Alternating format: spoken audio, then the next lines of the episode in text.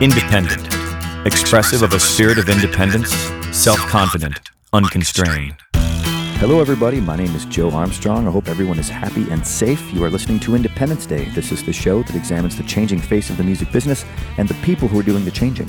Independence Day brings you independent artists, producers, and music industry visionaries with in depth interviews, live performances, and inside information, all without hype and direct from the artists who practice their craft. This week on Independence Day, Don Heffington. Drummer and musician Don Heffington's credit list is so long as to be nearly unprintable.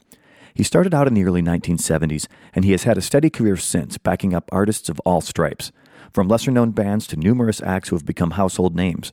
A fractional sampling from his resume includes Bob Dylan, Emmylou Harris, Joe Walsh, Lucinda Williams, the Jayhawks, Buddy Miller, k.d. lang, the Wallflowers, Sheryl Crow, Dwight Yoakam, Joe Cocker, and countless others, so it's no wonder his phone continues to ring. It isn't so much flash that he brings to a recording session or live gig, but more of an affable, no BS approach to making music that makes it easy to have him around.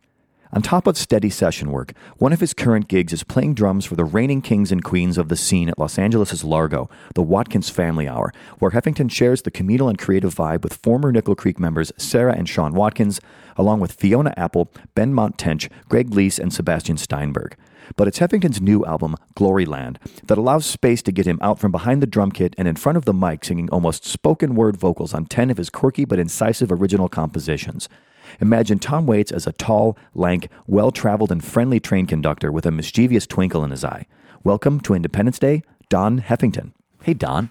How you doing, Joe? I'm good, man. I'm good. Like you're, like it's so. I'm, I'm, I'm happy to be sitting across from you, man. You're fairly legendary.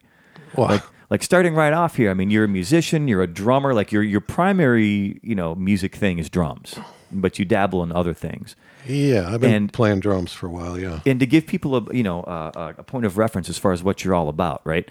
Uh, people can go to donheffington.com to find out about you. You've got a record that came out just, I think, last year, Gloryland. It's all your, Yeah, uh, your own stuff, yeah. your friends playing some tunes.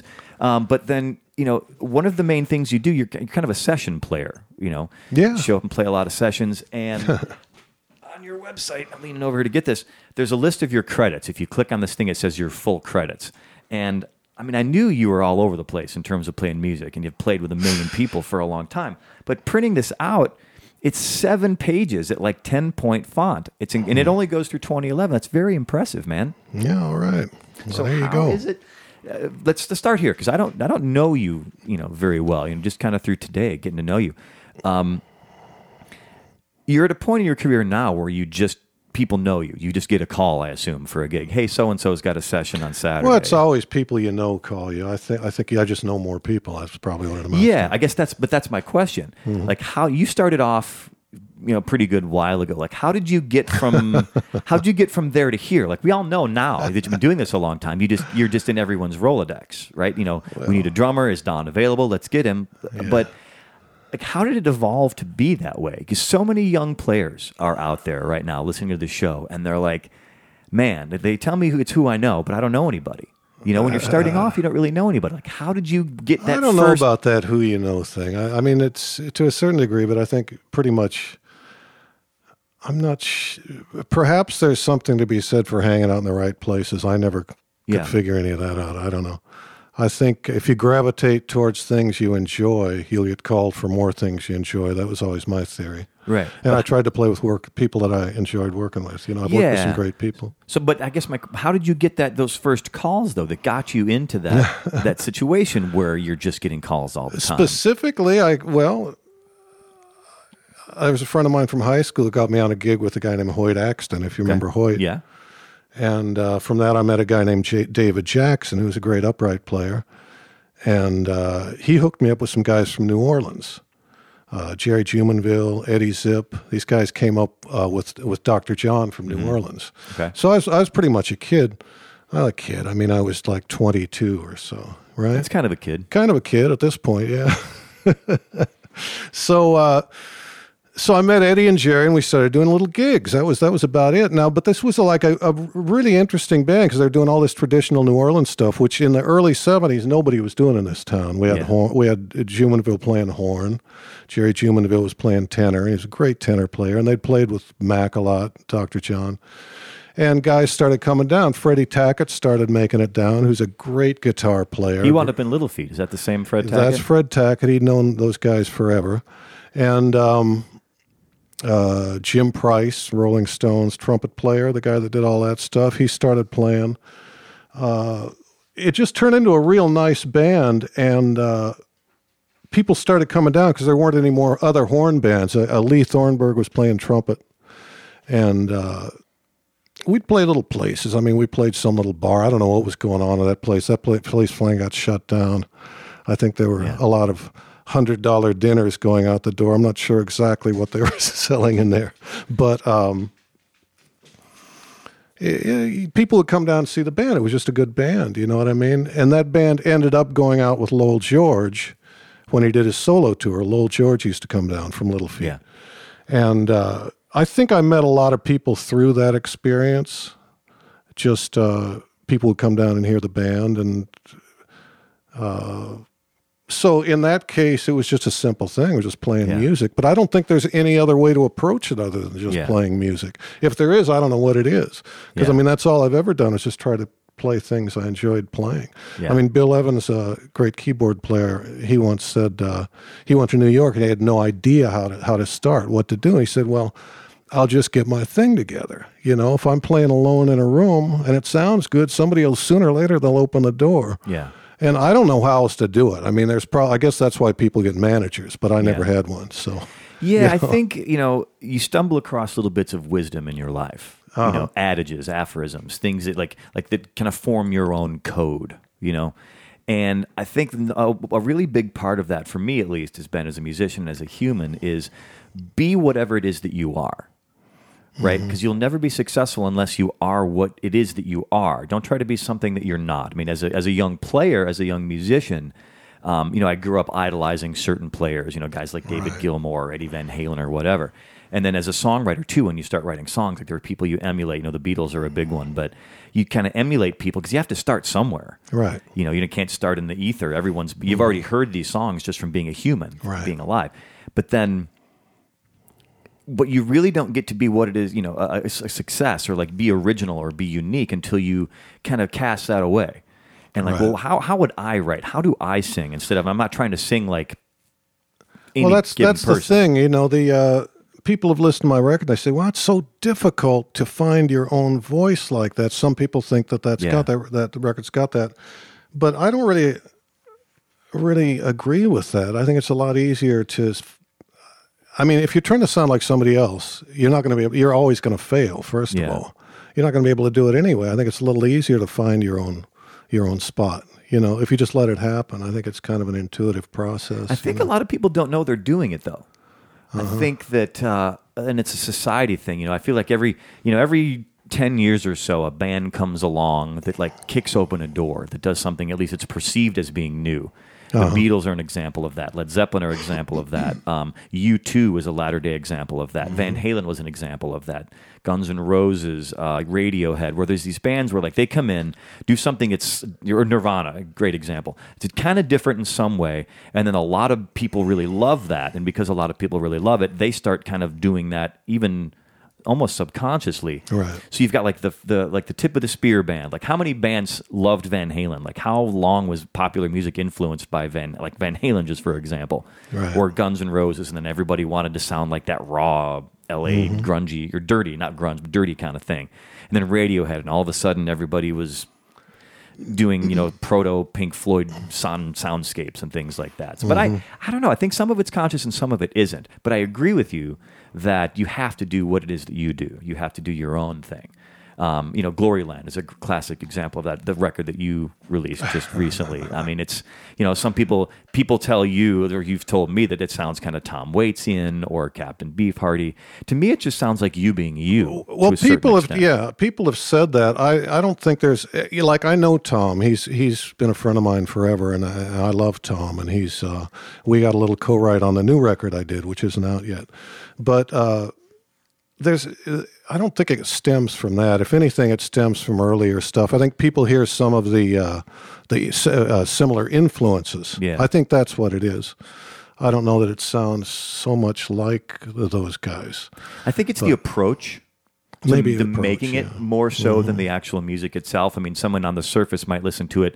You know, there's a point at which one of the live songs you're going to do today, it's kind of the musicians in the background are playing something non-traditional. They're Right. they're using their instrument and non. You know, uh, Sebastian, the bass player, is going to be thumping on his Yeah, bass. see that stuff was when I was a kid. I was into jazz real heavily. My my my mother's side of the family were all musicians. My mother played upright bass. My grandmother taught me to play the drums, and uh, she also played keyboard. She played in. Uh, she played all over, you know. She played Yeah. all over LA. She played strip joints. She That's played cool. silent movies. Yeah. she was, you know. But I got into jazz pretty early. You know, I was, you know, I heard Brubeck and some of that stuff, and I liked that. My mother got me a subscription to Downbeat because she knew, you know, when you like jazz, we'll get you that, Yeah. you know. And uh, I, the- I just got into the best stuff so early. I was listening to Miles and Monk. I'd go down. Monk would play. You know, you could sit four feet away from it. It sounds like it seems like a dream now. Yeah. Coltrane after hours down there in Adams. I got to Yeah. see him. But you know, people have been doing that type of thing. That sort of that New York Avant sort of thing Yeah. for the sit forever. Yeah. I mean, in the '60s, I was you know listening to people do that. You know what I mean? So when people hear something like that, they immediately think uh, Beefheart. They immediately think Yeah. Waits. You know, but there are Yeah. precedents for that. You know, Yeah. And I love Waits, and I, I love both those guys. I think know, those but- are guys that kind of made it their stock and trade. You know, Mm-hmm. it wasn't the song that was in their canon that was the experimental song. You Mm-hmm. know, it was like they really wholly embraced that kind of like Bukowski as music kind of thing. Yeah, right. You know, Uh-huh. and uh, and and then they got because they got known for that, they almost got pigeonholed as that. And now, it like for a guy like Waits, who's still musically active, like getting out of that hole. I mean, Well, he's he- such he a can do. It doesn't whatever he matter. wants. He's He going to can do whatever he wants anyway. But and he always did- has done whatever. and he, and he always He- will. he- and God he bless he him never for it, man. budged, man. I Such never once heard fan. that guy talk about radio play or anything like that. You know. Yeah, think about that. A whole career, you know, with essentially no airplay.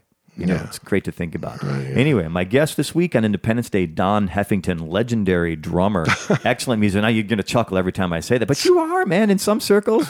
In some circles. I will say this. I will say this. Infamous. I know I'm, I'm a liner note junkie. Oh, right? yeah. So I've been seeing your name and liner notes long before I knew anything about you. No, didn't know what you looked like, didn't know what city you lived in, didn't know anything about you at all. But I'd seen your name. And when you're a liner note junkie, you cross reference things in your head. Mm-hmm. This person played on this Jayhawks album, but then also played um, with this artist over here. And that's when you start to kind of, kind of connect the dots and you learn who the people are who are important, who are playing on a lot of records, who the studios are that people are doing a lot of records in, the producers. People, it's one thing I think we've lost now in the MP3, like the digital age. You don't get liner notes with things. So you can't go. Now, there's, in some ways, the internet is the biggest set of liner notes ever because now we can learn, now I can, You can sift through find yeah. Uh-huh. you one way or another, right? But it's not presented to you in a way that, you know, that, that was my education Oh yeah. as well, a musician albums were great. was know. through liner notes like oh there's that name okay who did this guy play with but then i saw him guest on this other person's album and it all Yeah, that's how we always bought a lot of records. you know. anyway so uh, don heffington like i was saying he's my guest this week legendary go ahead and chuckle No, it's right.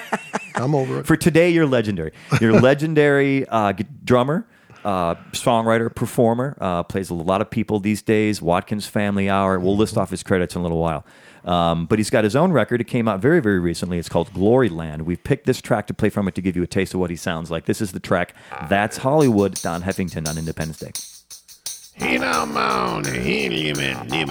How mau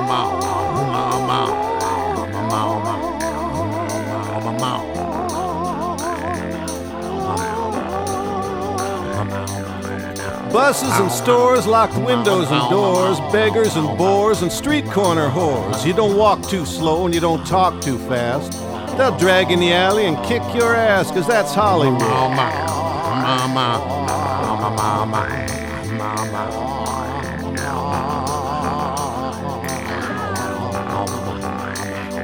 Tommy struts around like he thinks he's big. Slimy little sucker tried to steal my gig. He talked behind my back until I caught him, and he don't know nothing except what I taught him, but that's Hollywood.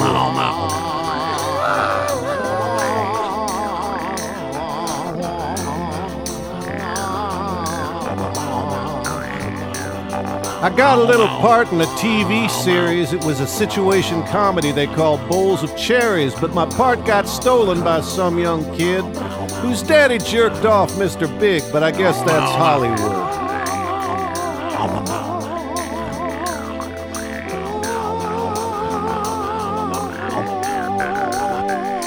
They hand out these parts quite arbitrarily. A person shouldn't take these things too seriously. They just keep you in town weeping and wailing, taking work turned down by the illegal aliens, but that's Hollywood.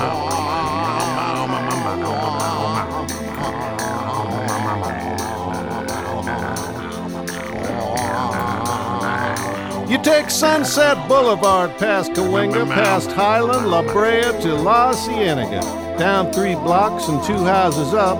Just talk to Richie and pick up the stuff, cause that's Hollywood.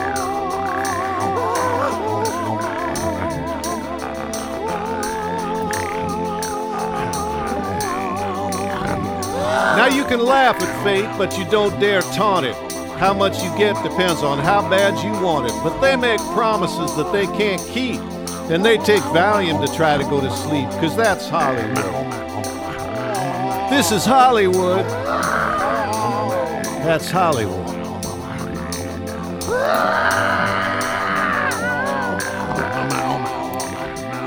This is Hollywood.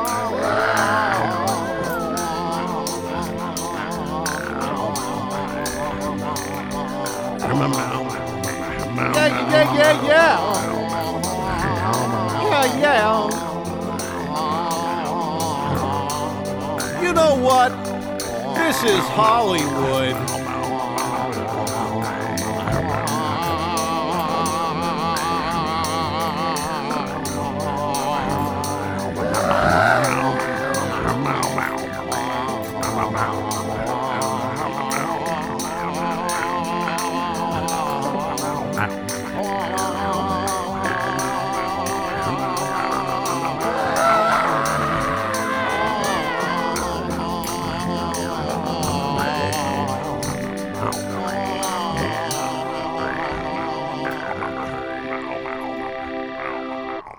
My name is Joe Armstrong. You are listening to Independence Day. This week's guest, Don Heffington, legendary. I'm going to stop saying that every single time, but uh, fairly legendary drummer. He's played with everyone you can possibly think of. Fairly just- legendary. well, here, why don't you do this?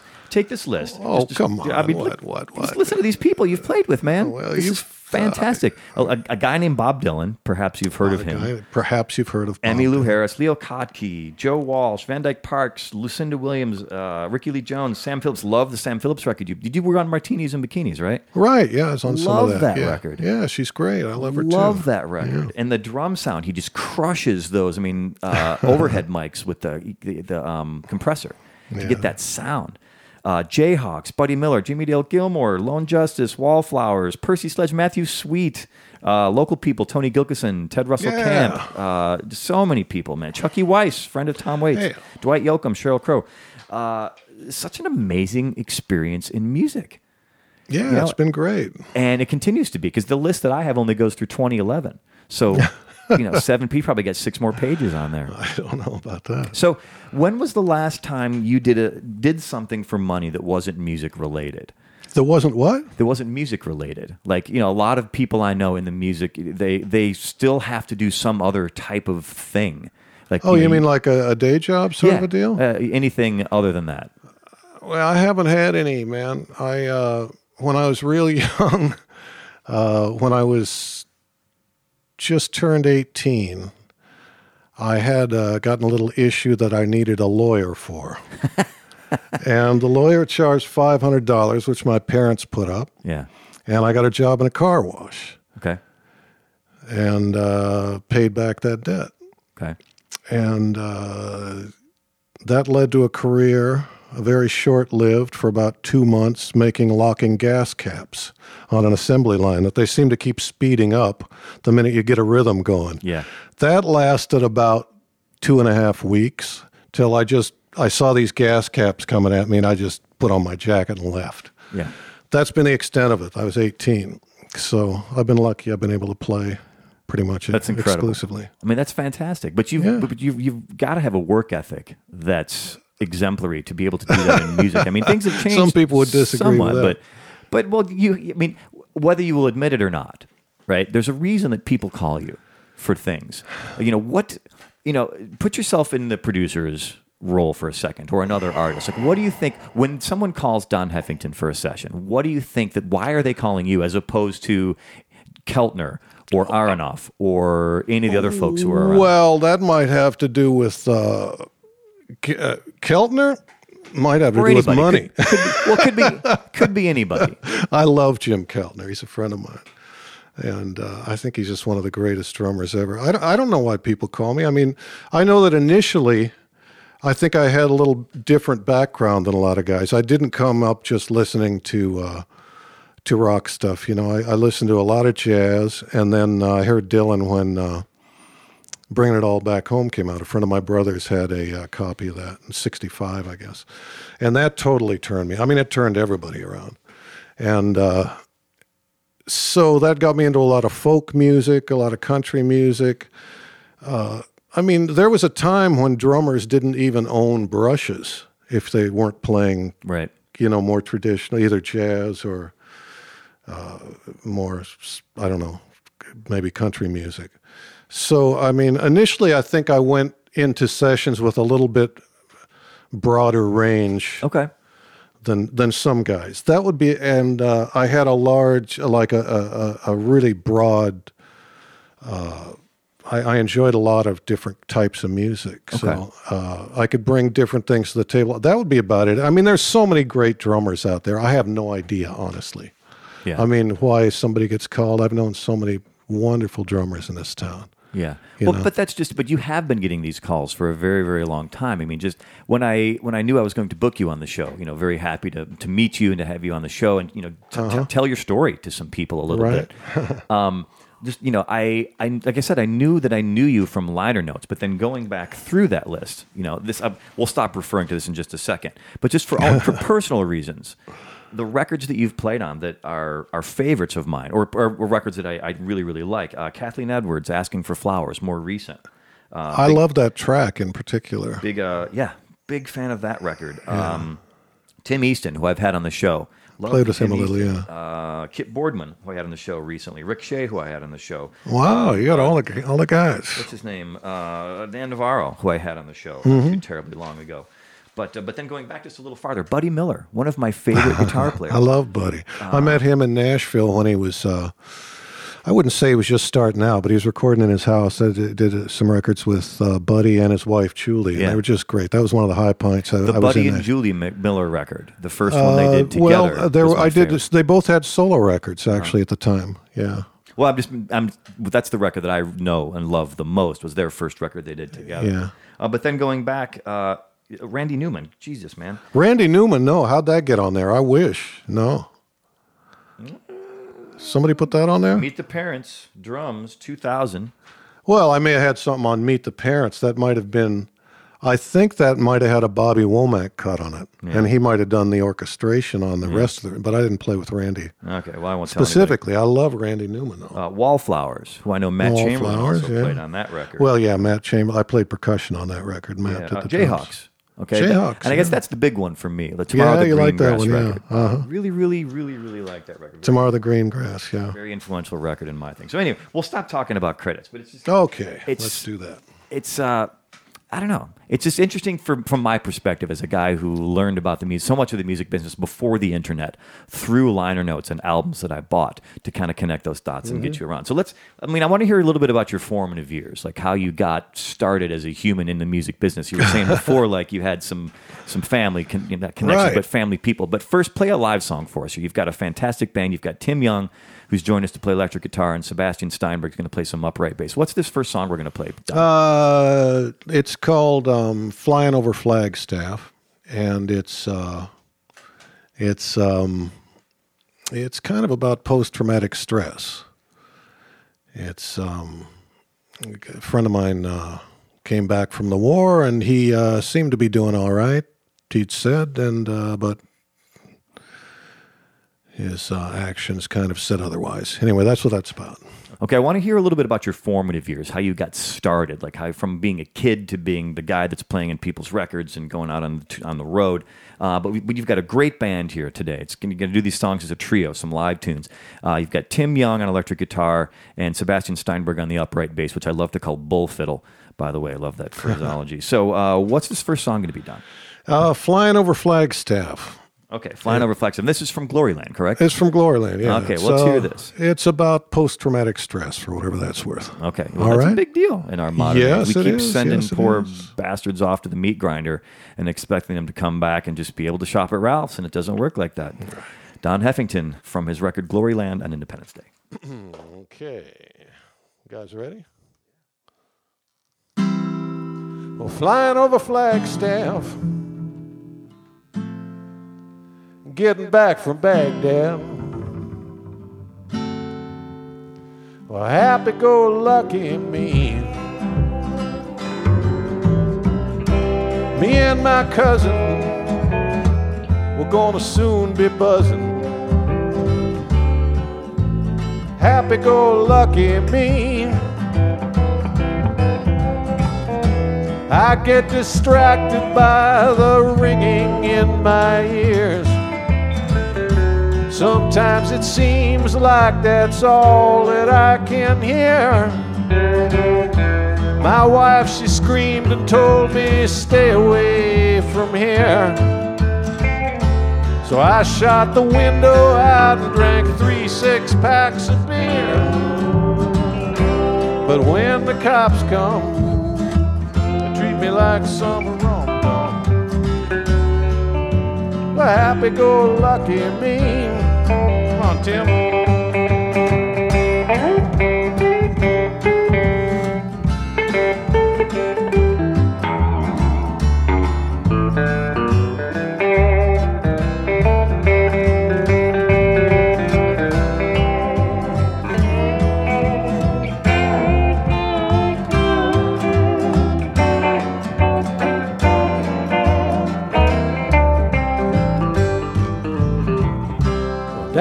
The roadside. That was where that kid died. Well, happy go lucky me. But over in Fallujah, they say that any little dude can do you. Well, happy go lucky me. I did some target practice shooting at a mirror till I got distracted by the buzzing in my ear. My wife, she screamed and told me, stay away from here. Sometimes it seems like that's all I ever hear. Whoa, got my fatigues on. Where's all the weed gone? Happy go lucky me.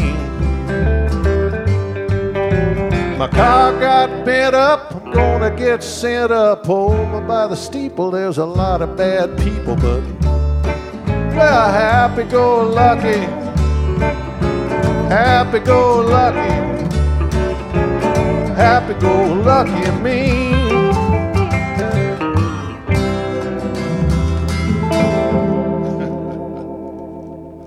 My name is Joe Armstrong. You are listening to Independence Day. Thank you very, very much for doing so. Please drop by indepday.com. That's I N D E P D A Y.com to learn everything you know about the show. Also, follow us on Twitter at IndepDay. We're on Instagram now, instagram.com slash IndepDay, and we've got a YouTube channel, youtube.com slash IndepDay Videos, I believe is the URL there. So check out lots of great artists on here, and very, very happy to add Don to that list. Hey, Don. Hey, man. Great to have you. right. Great stuff, by the way.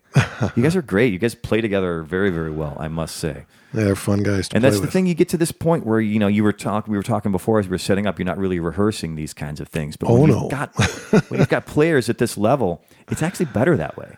It's better because yeah, they uh, they they you know you the more you throw at them, the more you get back. It seems Yeah. like with these You- guys. Rather than trying to micromanage them, you get the right guys and let them do what they do. I think Exactly. is the key to Yeah. that. So good job. We'll hear more of the live songs here in just a little while. And be sure to check out the web exclusive track too. There's going to be an extra special song on there.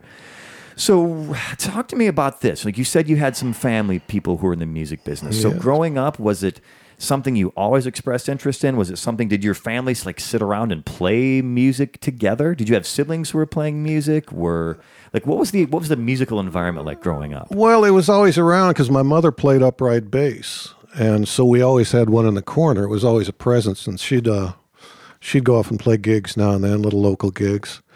And uh, her mother, my grandmother Vita, she played drums and she played woodwinds. She played keyboard, like I was saying, and uh, her grandfather played. Uh, he was a drummer boy in the Civil War, so you know, so it goes Which back. side? the North, maybe. I actually have ancestors on both sides. Of that, Really, which is very very interesting. I'm kind of split down the middle. Now I'm I'm in no way in support of slavery and the nonsense that went along with that. I'm I'm what they call an, uh, a Yankee. I was born in the South, but I was raised in the North. So Really? like, I uh, I under I, I, I in as much as someone who's not from the South can understand the South, I understand aspects of that. Do you know the Drive By Truckers? Yeah. band uh, mm-hmm. Patterson Hood wrote a lot about what he calls the duality of the Southern thing. Uh-huh. Because there are great people from the South, and Oh, there is nobody alive now who was involved in the Civil War. That's long since passed. But they still have a lot of ghosts, and those ghosts have loud chains, and they still drag them around to this very day. Yeah. You know, and, and racism is everywhere. It's not unique to the South, but This it's is true. kind of woven into that culture. Anyway, mm-hmm. short aside. So you're talking about your family, your mom, your grandmother, and the Civil War. Yeah. So anyway, it was always on my mother's side of the family, and uh, my grandmother had her old drum set from. I've still got it, a 1932 Slingerland set. It's beautiful set. All, all the pieces are still there. She kept care. She took care of all her instruments, and um, it was always there in the closet. And every now and then I'd pull the drums out, and you know, one time she said, "Well, look, at these are rudiments." She showed me some little. Uh, you know, That was smart of her. yeah, of course. They always started with rudiments back in the day. They're like uh, little breakdowns of different uh, patterns. And, Paradiddle. uh, yeah, paradiddles and such. And um, so, you know, she sent me home with them one day. That's how I started. I was nine years old. So that was it. Um, and, uh, you know, music was always around the house. Yeah. Okay. And then, so at that point, uh, did you have formal training? Did you play like in a high school, like jazz band? Mm, Yeah, I Did took you- some lessons from a guy named Bill Douglas, uh, who was a great drummer, great drummer. Uh, a guy named um, Clarence Johnston, another guy down in. They were jazz jazz musicians. Now, was there an era in your life where, as a young kid, you were playing like five hours a day? Because there's so there many people was actually, yeah. that. When I was real young, uh, I'd get up in the morning and play, run off to school, come back for the lunch hour. I was close by, and I'd play. That was in elementary school.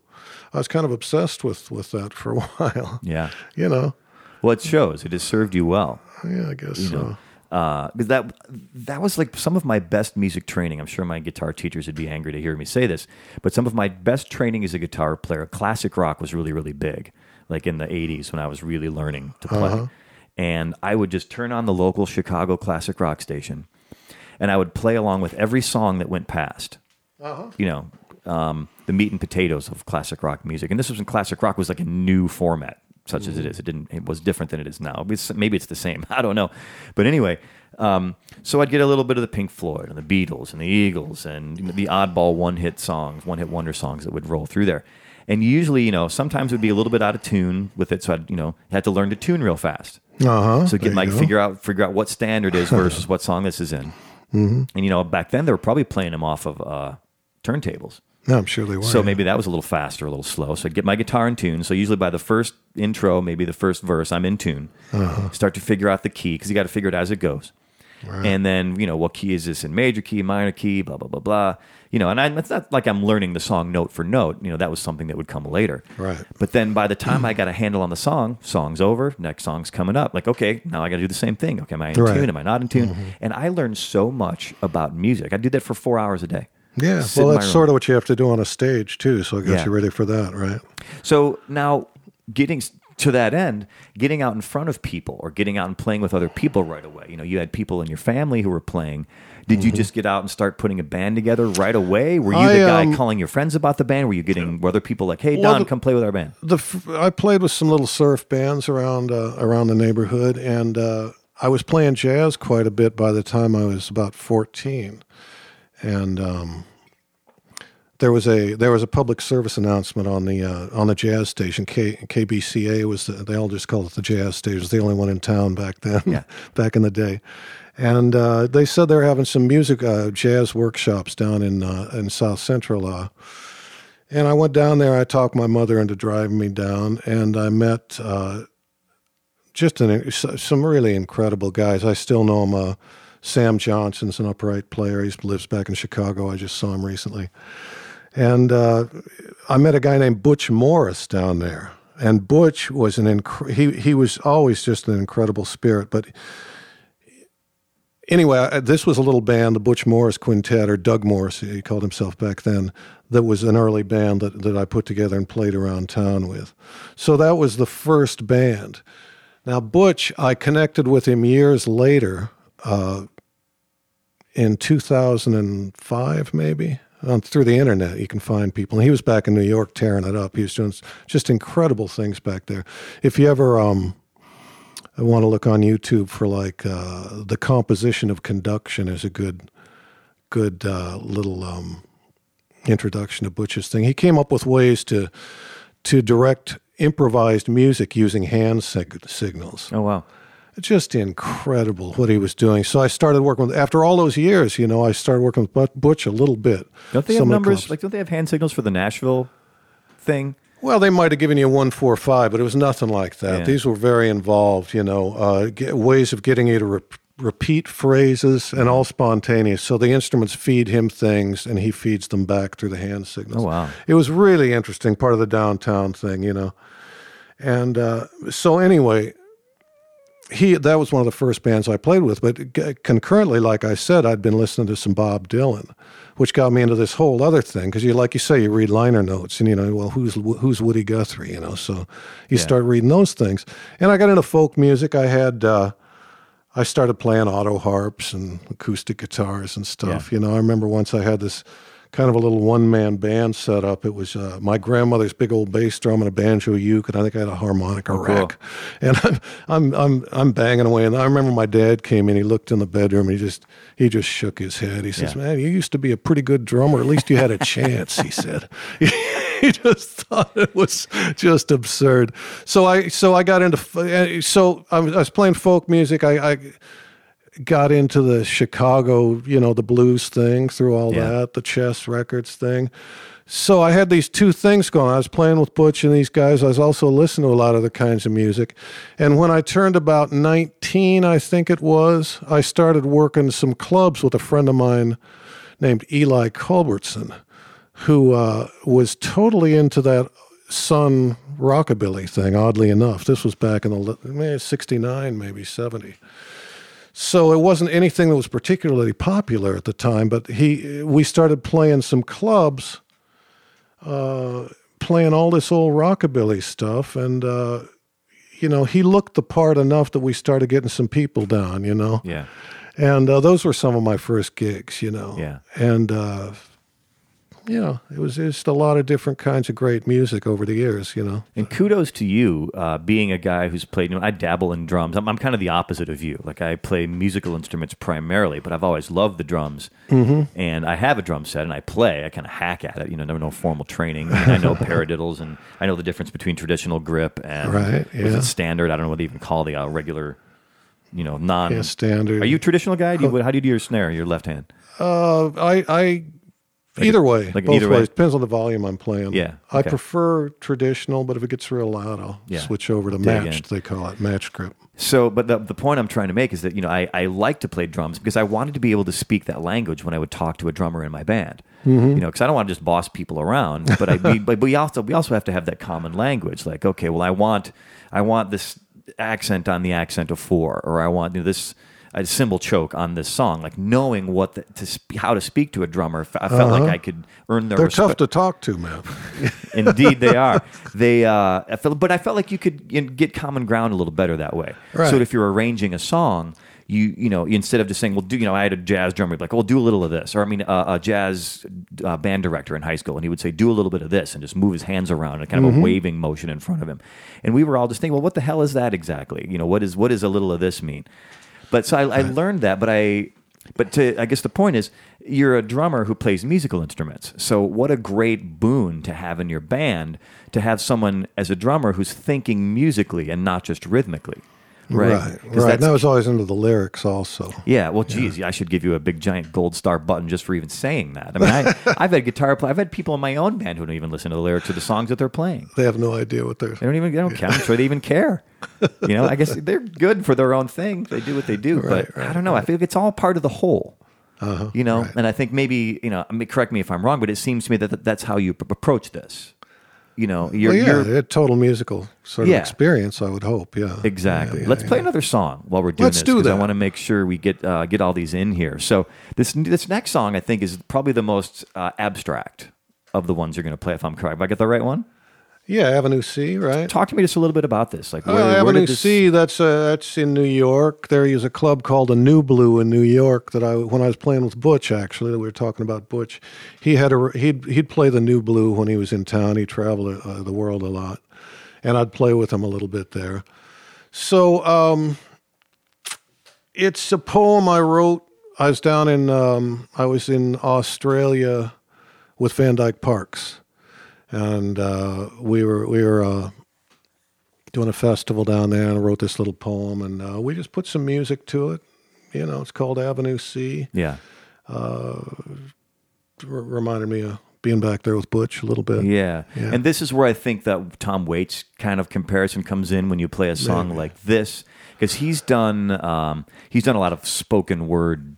Type He has, beat yeah, poetry kinds of at it, things. yeah. So when people hear a musician doing that, like they're, I think people automatically want to like connect the dots and draw a point of reference. And I think I think People the- like the- like the title things. I suppose. Yeah, and the dark side of that is people kind of want to label you or put you in a box. but I which- can understand it. I can understand. What they, I mean, that's I can understand why they'd say that. I mean, that's Yeah. maybe their first experience was something a little more abstract. Yeah, and it's great though. It's fantastic. You can. Uh, By the way, people, you can. You It's not a bad comparison. Hey, I love. It. Yeah, I, I'll you take know. it at I'll all. I mean, it, I'd be yeah, happy that's to. fine. I would mow. I'd mow that guy's lawn. I mean, I I, I revere Tom Waits. we used to go get tattoos together back in the day. Which one? You got to show me which one. I'll take a picture of it. put it on the Oh, God, website. No, don't take pictures of these things. I think his might be worse than mine. I'm not sure. Yeah. Well. It's, He got one once that fell off when it healed. oh Lord That's Almighty. the kind of. There Yeah. were only two tattoo shops back then. Yeah, things have changed, man. It's, Oh, fa- it's, it's fancy now. Changed. It's like high art. A lot of things have changed. so, all right. So this is Don Heffington with a song you can buy on his record Gloryland. The song is called Avenue C. Accompanying him, Tim Young on electric guitar, Sebastian Steinberg on bass. So eager for you guys to hear this. Avenue C, Don Heffington on Independence Day.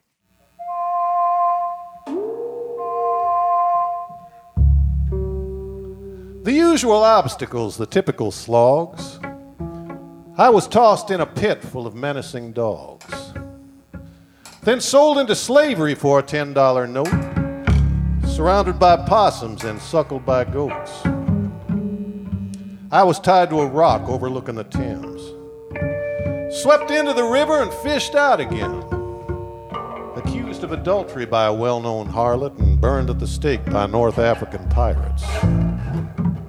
But as fate deemed appropriate, down came the rains, blinding my captors and dousing the flames, and drowning the harlot that called out my name. That's nothing unusual, it's more of the same.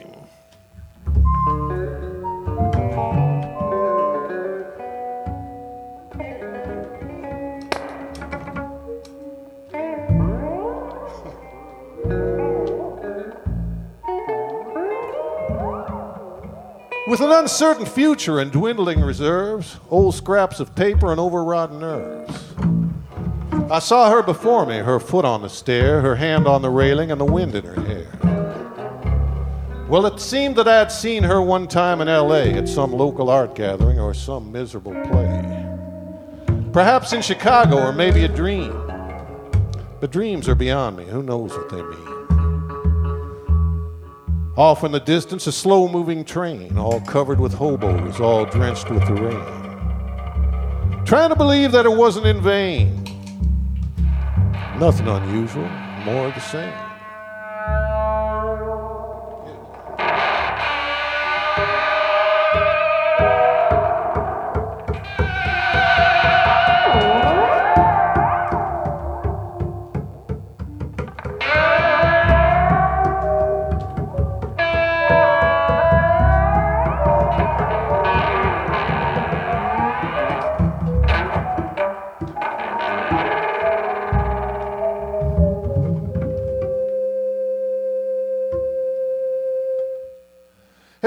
Out walking one morning so fair, I spied a young jaybird circling the air.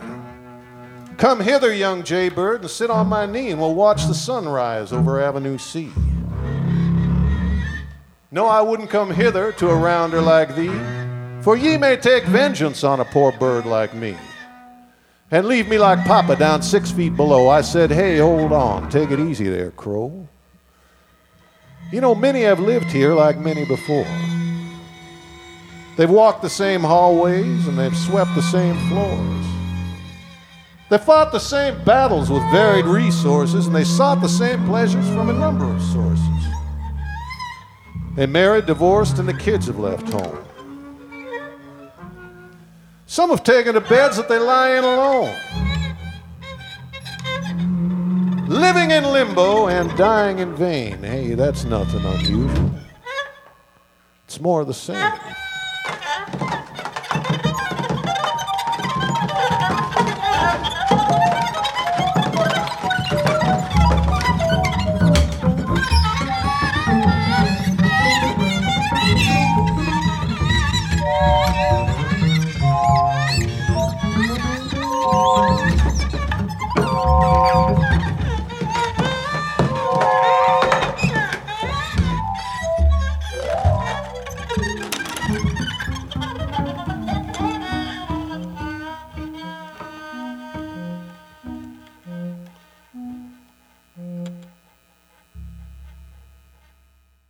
Name is Joe Armstrong. You're listening to Independence Day. This is Don Heffington. He's my guest this week. Another great song, kind of an abstract sort of thing, a little less musical in the sense of being composed, but also Less musical? Come on musical. now. No, no, no, not a musical in that sense. Less. Uh, yeah, I mean, that's you're, that's a good point you're bringing up. Not less musical, but just a different way structure. Less musically structured in the sense little more that it's atonal, verse, perhaps. chorus, Oh, right. uh, harmony, melody. It's a spoken word thing over almost a soundscape, is what Mm-hmm. Yeah, I'm trying to say. So less musical, you're right. Good for calling me on that. It's not, not exactly what I'm getting at. Um, and those guys did an excellent accompaniment on that as Oh, well. Oh, they're wonderful. Yeah. Good, good players. So tell me this. Okay, so now we're doing chronological a little bit in terms of your career.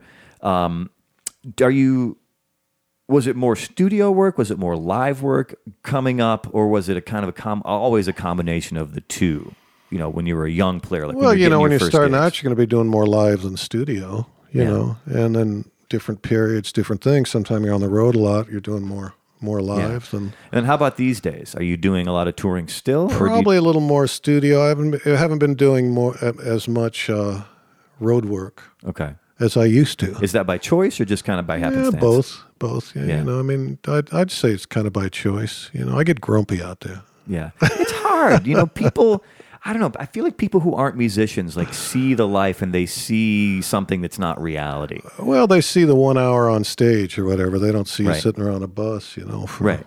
The hurry up and wait part of it. And it's, it's some of that's Kansas. torturous. Well, it's not. It's not all that bad. You know, I'm not going to try to give it a bad rap. I mean, it's a great way to make a living. You know what I mean? But uh, yeah, you know, I I can go either way with it. I've heard done people say, and I having been out on the road myself, the I, I I love this phrase. It's like you you play for free. You get paid to ride around in buses. Yeah, I've heard sit that, in yeah. airports and eat crappy food and sleep That's in true. crappy beds. That's like the music part, even though tacitly that's what you're being paid for, you're really being paid for all that other stuff. That's true. The music That's part is how the they- only that's how they that's the get you good out hour there. of your day. Yeah, that's know? right. Um, so you know, of all these different projects, let's let's back up a little bit. Like which the, the, all these people you've played with, plus your own project, what do you think has taught you the most in your life? Taught me the most? Yeah. About yourself, about life, about your own playing, about playing with other people. It's an open ended question, intentionally designed as such. What's taught me the most? That's a tough one, man. or like, what pushed your boundaries? Was there an artist that called you up and you thought, God, how's this going to work?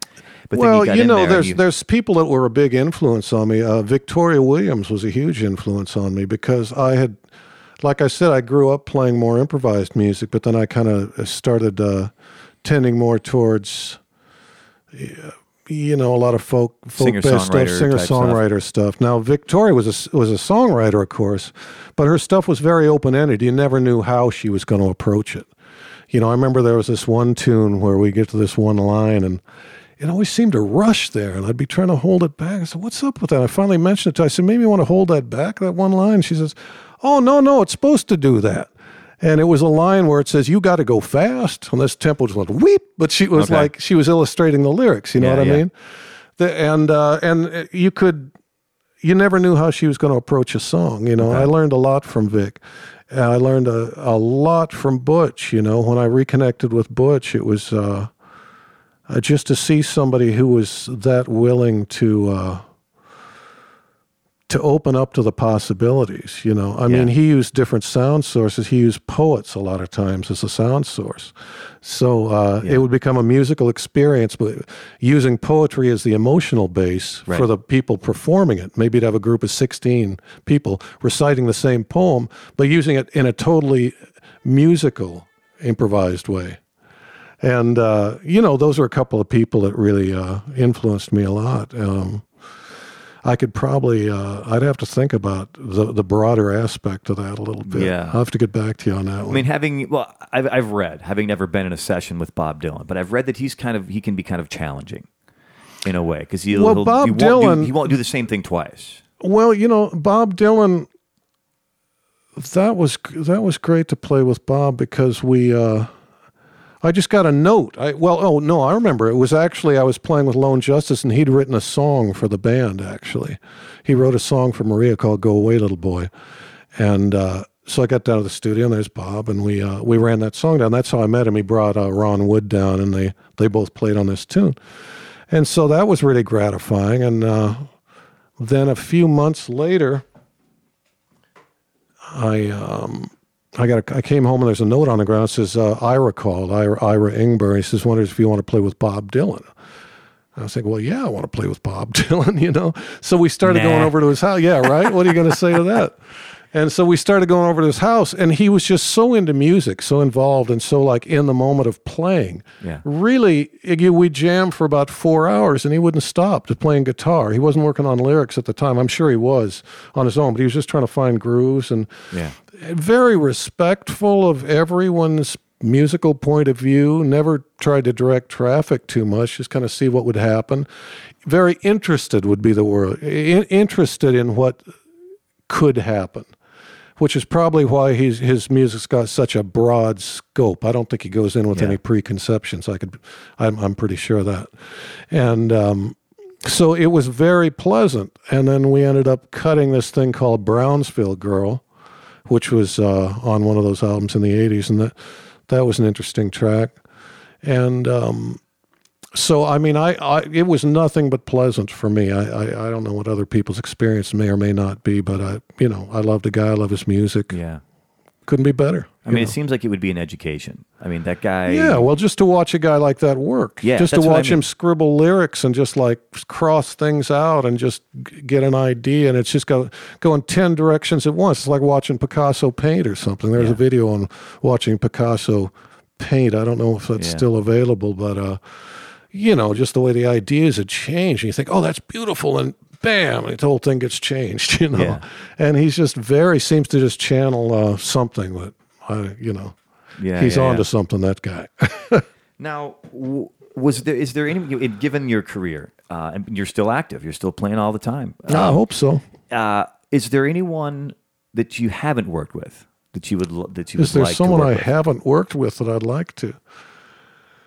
Uh, well, Yeah, there's lots of people. You mentioned Randy Newman. I'd love to play with Randy. You know, there's some great songwriters out there. I used to uh, like Jesse Winchester quite a bit, and uh, you know, when I was coming up, Bob Dylan was the guy. Yeah. and uh, I did get to work with Bob. Um, Sixty-seven or so, both the Velvet Underground and um, Leonard Cohen's first album came out, and those were both huge to me.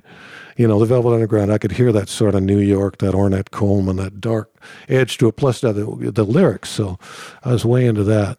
So Lou Reed and uh, Leonard were a couple of guys I would have liked to play with, Yeah. you know, and uh, Well, you still actually I have did get to play. of them. I, did mean, get to play with Lou in New York. Um, at on Victoria, he was friends with Victoria Williams, so he sat in on some stuff a couple of times. So that was great.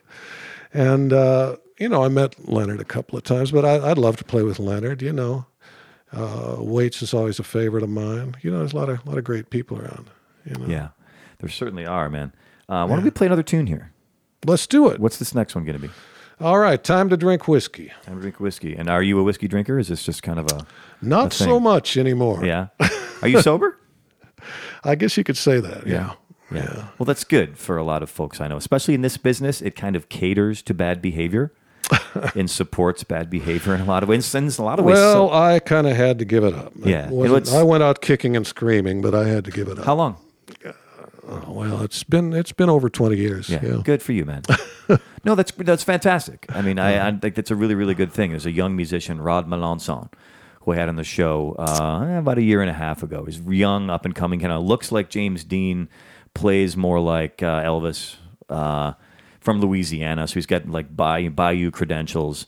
Um, and I, it's funny because you, I mean, I'm not super close to Rod, but I know Rod. I see him around the scene. I see him around the circle. I've had him on the show. I've got his number. I could call him, say hello, hey, let's, let's go hang out. And I didn't know that he had a problem. You know, I didn't. He came out on Facebook a few weeks ago. He had a big like ah, and I think he might have even gone into some doing some rehab. Um, young kid, Who's this now? Rod Melancon is how you pronounce. It. Oh yeah, yeah. I played with him a little bit. Yeah, he's a good kid. I like Rod him. Mm-hmm. quite a bit. Um, soft spoken, you know, and in that southern way that Southerners are like respectfully soft spoken. Yeah. You know, like my dad. Like when Well, my dad you know what they say: nobody likes a quitter. So it wasn't really my idea. So, but you know, sometimes things just happen in life. Yeah, well, I mean, he would be vocal about this, but I guess that's my point: is that I didn't know he had an issue, and he's a friend.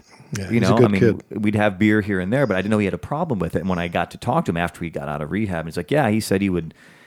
He, he all kinds of stuff. He'd start Who the knows what's going then- on behind closed Yeah, doors, right? it's what you don't know. So you know, so now I mean, I, I try to be as supportive as I possibly can. You know, it's Uh-huh. like, hey man, don't uh, you know?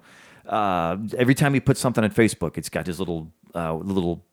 I don't know if you've done the program at all, but he could you get like a little pendant for a, month pendant? or sixty days or a year or whatever. And like every time, it's like I make sure I support him as much as I possibly Mm-hmm. All can. right. So. So anyway, Good for um, him. We didn't mean to get down that road. So the song, "Time to Drink Whiskey," Time to drink which whiskey. is in this case All right, will let's be go. third person, right? All right, Don Heffington. So No, I'm in there somewhere. I'm sure. well, but you know, you've lived it. That's good. You know, better sometimes to survive it. That's the trick, right? All right, so proud to bring everyone Don Heffington on Independence Day. This is a track, "Time to Drink Whiskey." One, two, three, two, two.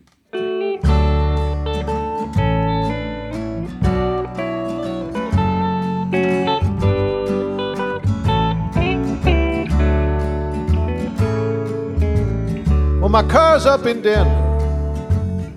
The manifold's blown. I lost the keys to the house that my wife says she owns. She took all the Carl Perkins and even the stones. Now it seems I've got nothing but time. The skies have turned cloudy, the clouds are all gray, and I'm drunk in a park where my kids used to play. I had a girl who once loved me, but she's gone away. Now it seems I've got nothing but time. Well, I've got time to remember, time to regret, time to drink whiskey and to smoke cigarettes. It seems to go on forever. It's not over yet. Well, these days there's nothing but time. Get it, Tim?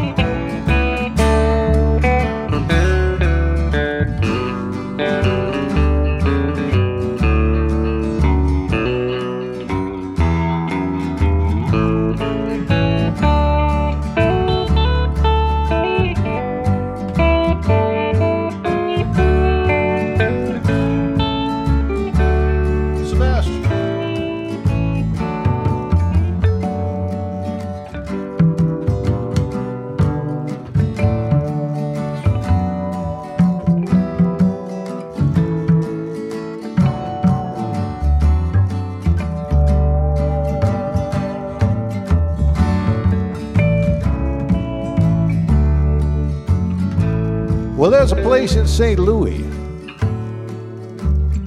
The band used to go, and we'd laugh, and we'd play songs that we didn't know, while the fair and tender maidens lined all in a row. Yeah, St. Louis seems just like a dream. Now I can hardly remember the people I've met southern whiskey and the stale cigarettes. It seems to go on forever. It's not over yet. Don't know just what I thought I would find. Ah, but these days there's nothing but time.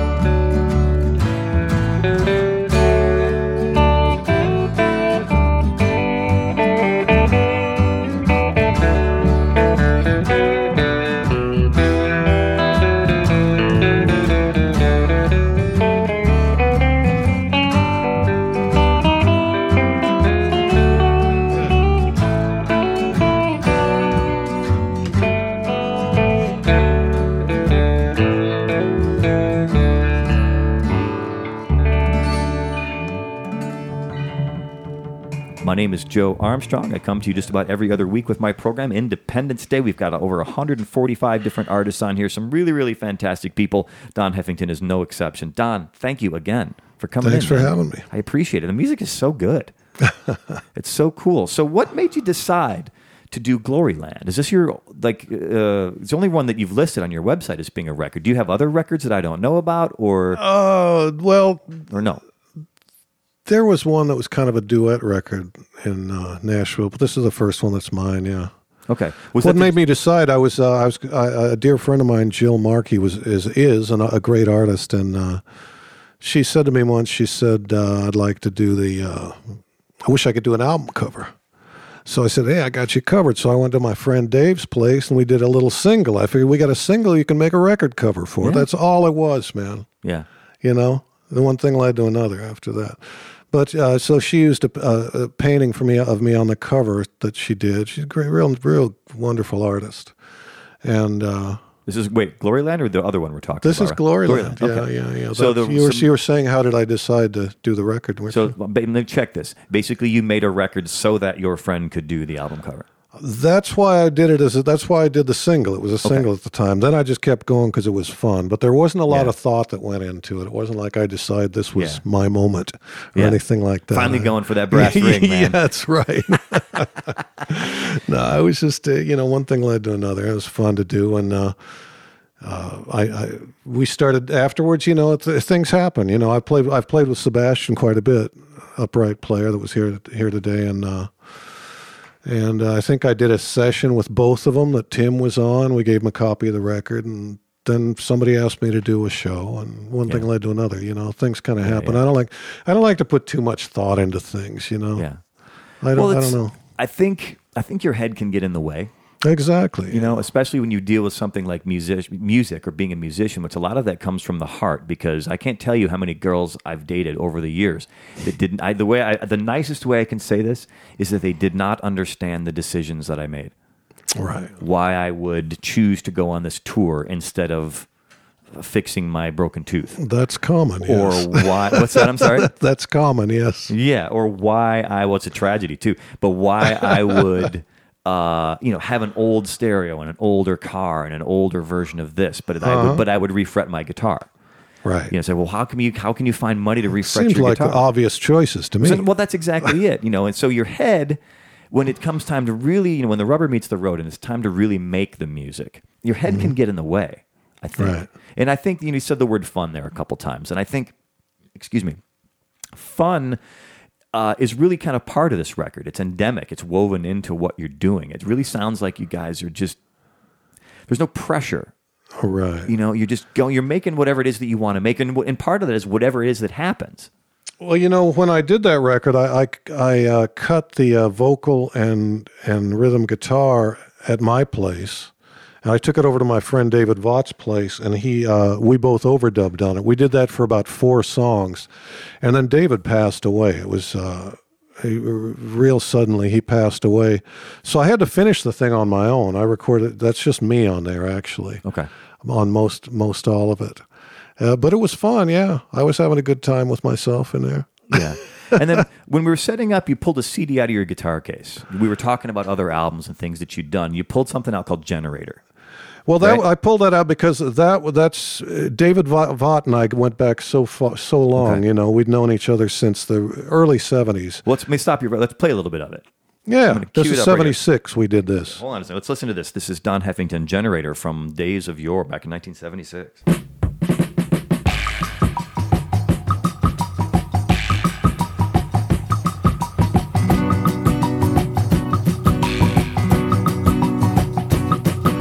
My generator's buzzing, my horn won't beep. Sometimes I get so tired I can't even sleep.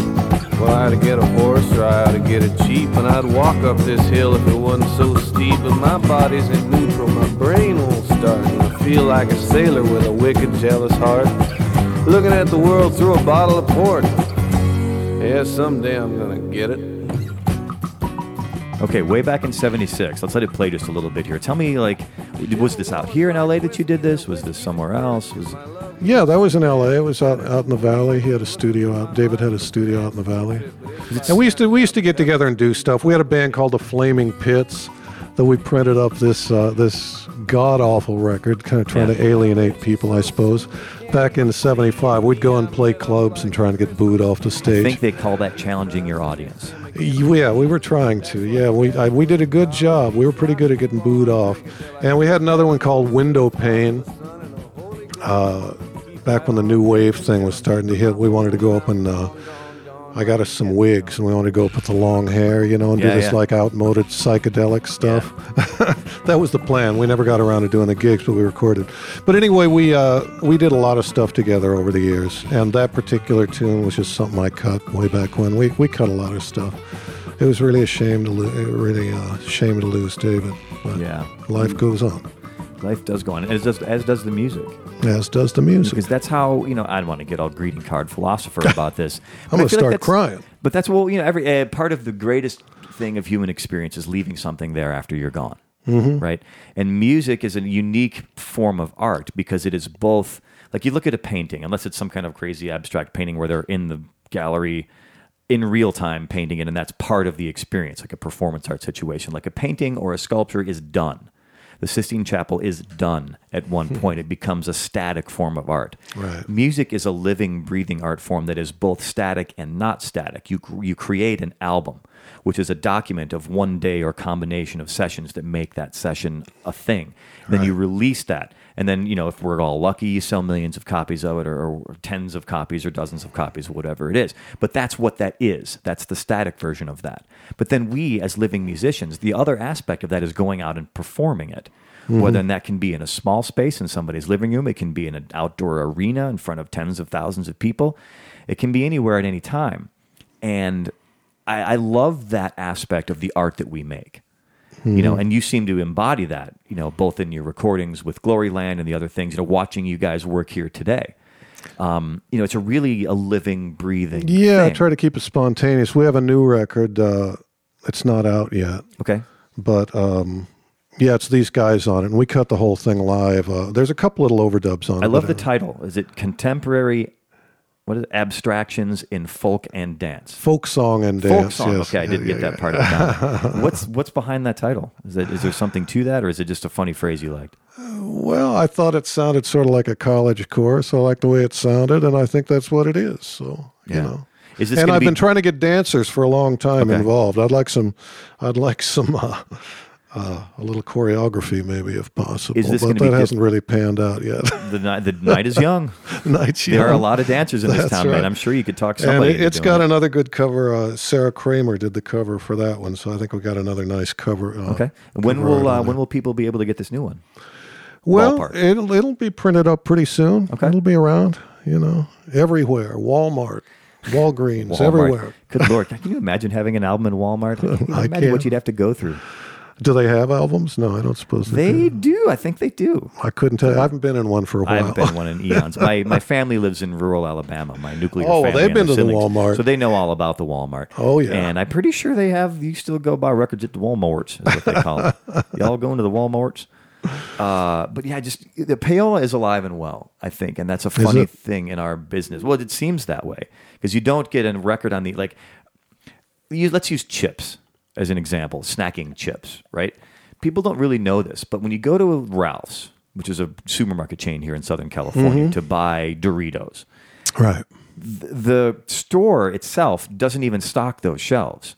People from Frito Lay or whatever company owns all Right, those, they come in and they arrange things so that their products are first and foremost at eye level. There's extensive studies that people have done on these kinds of things, Right. so that the the end caps, you know, it's prime real estate in a grocery store. The end cap is where it's right there in front of you. But that's no, that. there's no different in the music business, and it's not new. It's always been this way. You know, getting your stuff, the Starbucks, an artist who I just had on the show recently, Amy Blaschke, excellent, got her song on the Starbucks AirPlay thing that's playing in the stores for her new album Opaline, which just came out very very recently. Great record, but Uh-huh. Lord, how what a lucky like getting your music. Now that we're in an era where everything's inundated, we get we're you, know, you go to the gas station and there's a TV. Right, You know, there's yeah. Mm-hmm. music playing everywhere. So now the, the challenge is not getting signed, such as it was, was the challenge once upon a time to get part of the big machine. Now it's just being heard, whether you're independent or not. It's kind of part of the reason I do the show. Is Mm-hmm. Right, uh, yeah, that's great. just talk about the way people, the way people connect, the way people get their music out to other people. Anyway, I'm going off on a Yeah. tangent. No, that's all right. No, I guess it's. Uh, yeah, I suppose whoever, like with Frito Lay, for instance, I guess if they're selling the most product, they can call the shots where they Yeah. want it, right? So it kind of feeds itself. I suppose maybe the music business is like that, but I don't know. It's.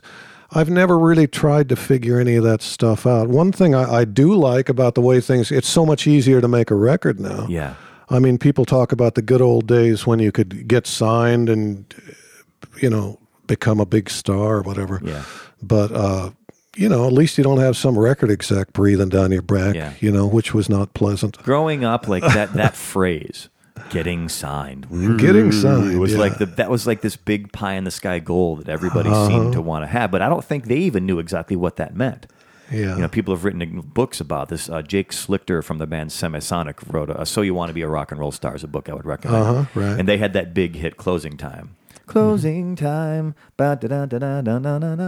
And so they had that big ride off that mm-hmm. one single. And the guys had been in another band before that. The main singer. Uh, gosh, his name's escaping me right now. Uh, and he's written with Dixie Chicks and other folks to Dan something or other. Uh-huh. Um, but you know, they had that huge ride where the record label that song was a big single, and they got behind it and they made a video. And he talks about the video alone cost I don't know hundred thousand dollars or something, it's some big Right. type of thing. Like nowadays, that's a huge budget for even an album. It's huge. It's astronomical. Nobody's going to give you a hundred Nobody's going to give you hundred thousand dollars. you know, so things have changed, and but I think it's just, it's it's solved some problems and created others. yeah, probably. people like to It's romanticize the old way, Just, just life, yeah. but it's just it's just different. You got to do it, but it's enabled us to make records, and do- Exactly. do, shows You like know. this. Yeah, I, you know, life goes on. It's not going to be what it used to be. Yeah, You know? and we still have that live aspect of doing this, connecting with people and making something for. There's always a way, man. Yeah, You know, just got to make so I have happen. two more questions. Then we got to get you out of here because we're kind of All right. running a little short on time. The first one is a personal thing. We talked about this a little bit. Uh, Tomorrow, the Green Grass, a record that I is a personal favorite of mine. Do you have any? It's, you've done so many records. Do you have any recollections of doing any of that record at all? This is just That a- a record? yeah, I thing. remember it. Yeah. Was that done out here? Was it done? Because I know We they did felt, it at Sound City out there Okay. at Sound City, okay. and uh, I think we rehearsed for a day or two. Dr- George Drakoulias was producing Yeah. it, and uh, just went in there and cut the thing. You know, George likes to stack things, or he did at the time. So Yeah. we'd we'd cut the thing, get it till he liked it, but we were basically going for a drum track, Yeah. and then they would. Uh, Build on top of it from you there. know they they build on that. You know that's how we did it. Uh, their harmonies uh, and and Gary was a great guitar player too. That the harmonies were what was happening with that Yeah. band I thought you know. Really interesting harmonies.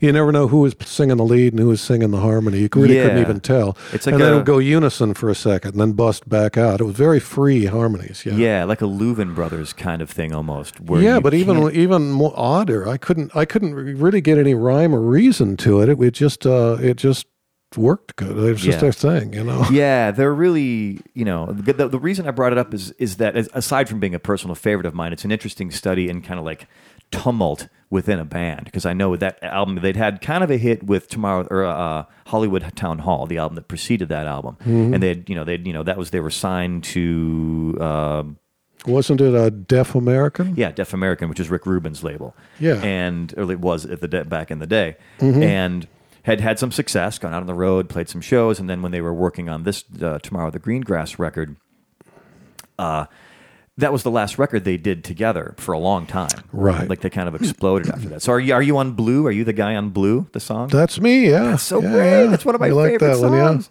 Yeah, they had some good ones. Yeah, And they, I mean, I remember reading they when they wrote Blue, they sat around and like as soon as they were done with the song, they kind of looked at each other and said, "That's it, that's Yeah. our hit." Like that's, I mean, for guys like that who aren't really hit driven, Uh-huh. such as I knew them to be, you know, it's not like they're in a pop band, you know, Right. a country rock band.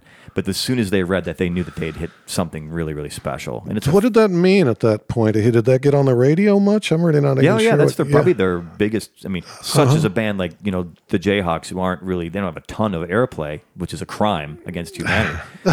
but they they get it's probably the song they got the most airplay on. I Uh-huh. think That would be the one, song. yeah. VH1 was even using it for a little while for a little short like musical bumper tag. It seems like I remember something. You just hear it now and then. Yeah, Yeah. back when I had a TV, which yeah, just that, that main riff. back to the E. right. Just love that song. Anyway, so we got I got one more question. We'll come back, play the last song, and we'll kick you All out the door let's here. go. So I love this question. It's my new favorite question. I set up the same way every time. It's very, very open ended. So take this however you want. But what makes you happy? What makes me happy? Well, you know, my dog makes me happy when he's not misbehaving. Um, you know, I I like to play music. Uh, John Coltrane makes me happy. You know, I mean, there's there's there's so much great music I've seen over the years.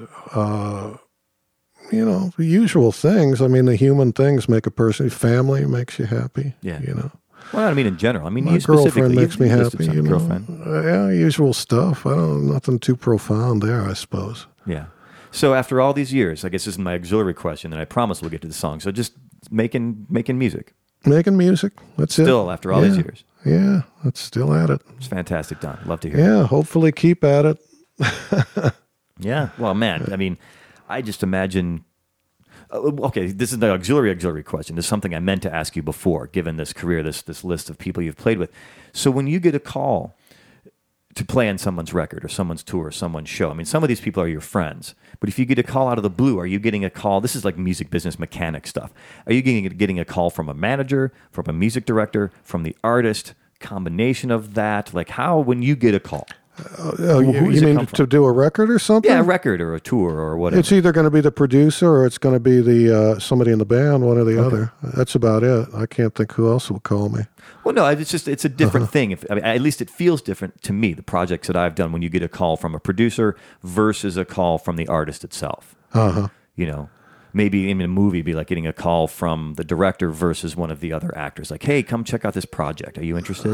Uh huh. You know, Well, you know, if if if I, it can really go either way. If I if I know the person, obviously they're going to call me. If I don't Yeah. know them, it's probably going to be the producer, Yeah. probably. But you know, it could really be uh, the artist too, and go Yeah. either way.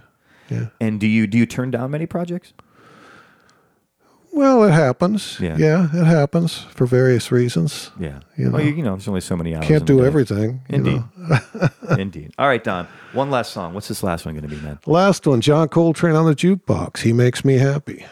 Okay, let's hear this. Don Heffington, one last time on Independence Day. Oh, hang on a second. Sure, sure. All right. Uh, I was going to say this is based on uh, uh, Steve Wynn wrote a song called John Coltrane Stereo Blues. This is based on that. It's been changed around, Okay. but uh, that was with uh, with uh, Dream Syndicate. Very Steve nice. Wynn. Oh, yeah. Very nice. Context is important. Thank you. for Yes, clarification. exactly. Appreciate it. All right. As I was saying, once again, on Independence Day, Don Heffington. John Coltrane Stereo Blues. Yeah.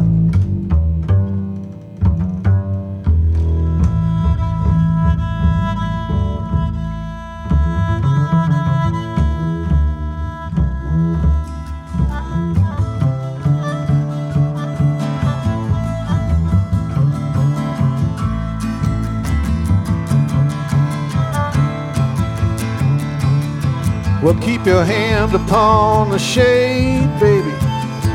We ain't going nowhere. And if the moon goes dead over something I said, well, I don't even care. We're gonna move it, shake it, send it on down. We're gonna take it back where we come from. We got some John Coltrane on the jukebox, baby. John Coltrane on the jukebox, baby. Don't even talk to me, honey, about the civilized world. It's just a you and me, the way we got to be. We got to make it, shake it, take it. We gotta learn about love on a three ply rug. We're going back in flames. We got some John Coltrane on the jukebox, baby. John Coltrane on the jukebox, baby. Hey.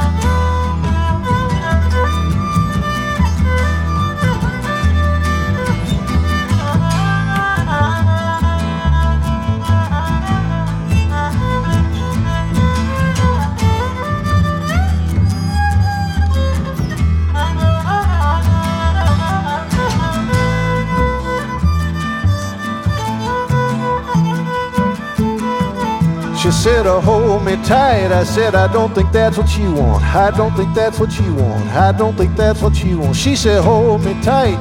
I don't think that's what you want. I don't think that's what you want. I don't think that's what you want. She said, hold me tight, hold me tight, hold me tight. It's gonna be alright. It's gonna be alright. I got some John Coltrane on the jukebox, baby.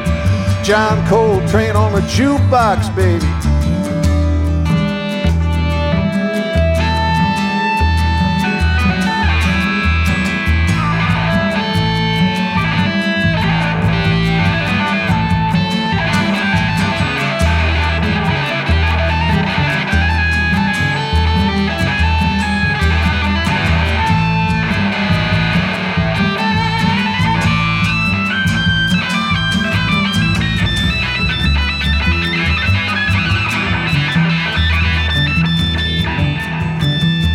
Rituals taught by the scriptures. All these things. Offerings made to the ghosts of the fathers. Herbs of healing and food. The mantra of the clarified butter. The oblation and the flame under which it is offered. He who awards to each the fruit of his actions, and he who makes all things clean. Om. Om.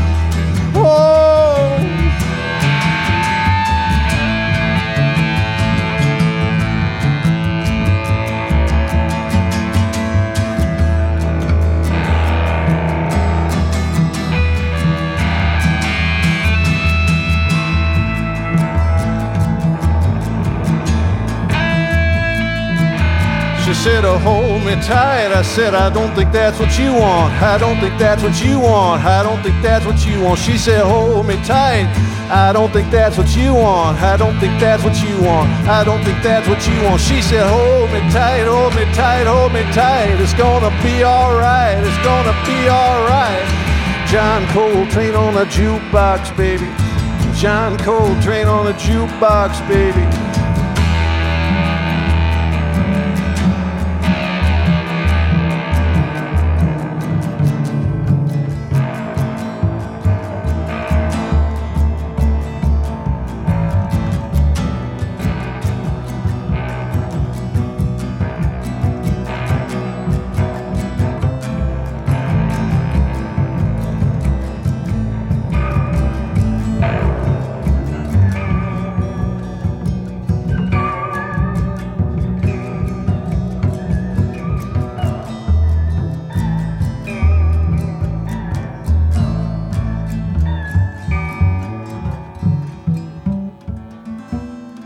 One last time, Don Heffington on Independence Day, accompanied by Tim Young and Sebastian Steinberg. Excellent musicians there. Uh, what's so? What's going on in the future, man? Have you got stuff lined up? Are you got uh, what projects are you doing now? You know, through the end of the Well, year, I've early been next year. How with- far out are you booked? I mean, do you tend to book things far in advance? or- No, no. I, I I've been playing with uh, the Watkins family. We do a thing once a month at, at Largo, and we just Mm-hmm. did a little tour. Uh, that's that's a great band. Sara Watkins, Sean Watkins, Sara Watkins, Sean Watkins, Ben, Benmont is Montez, part of this. Apple, uh, S- S- Sebastian, myself. Um, so that's always we've always got stuff going there. We just did a little record. Um, trying to get back to New York for a minute, see some people. Um, I got you know some sessions coming up this week. Yeah. Amy Correia called me for some stuff. I don't know if you know Amy. So you've got some sessions booked. You've got. Uh, yeah, the usual. You know, it, it you know things fill up. And what does it take to get you on the road? Is it comfort? Is it money? Is it working no, with friends? no, I just got I just got to dig what it's going to be going on out there. You know, I got to like the music, or else it's Yeah. not going to work out. It's gonna, not going to work out too well. Yeah. ultimately. Yeah. that's what I find. I don't know. yeah. Well, Don, man, it's been like I said, it's been almost an it's been an honor to talk to you about these. Well, it's been nice to be here. I appreciate you having Yeah, me. so you know, please stay in touch. Let me know what you're up to. I'll do it. You know, we've got uh, we- Absolutely. we, share this town together. We can find some time Yeah, to hang out a little bit. Um, it's a small town. It is a small town. You know, and it's a funny thing. Like, I feel like as soon as you meet someone, you figure out that you already know someone that they know. Oh yeah, So we're already close. You know, LA's a great town. You just got to find your place in it. Yeah, exactly. And it, it's it's spread out, but you can still find a community. Mm-hmm. I think Absolutely. You know, very nice. So once and uh, once and for all, thank you to Don Heffington and his band, which tonight is Tim Young, Sebastian Steinberg. Also to the Independence Day staff, Valentina Rivera, Dale Tanksley, Wayne Topinski, and Sally Shackleton. The unshakable Tony Tone Loc Piscotti manages the Independence Day website. Independence Day's theme music was composed by Great Lakes Myth Society. For Independence Day, as always, thanks for listening. I am Joe Armstrong. Please be good to one another.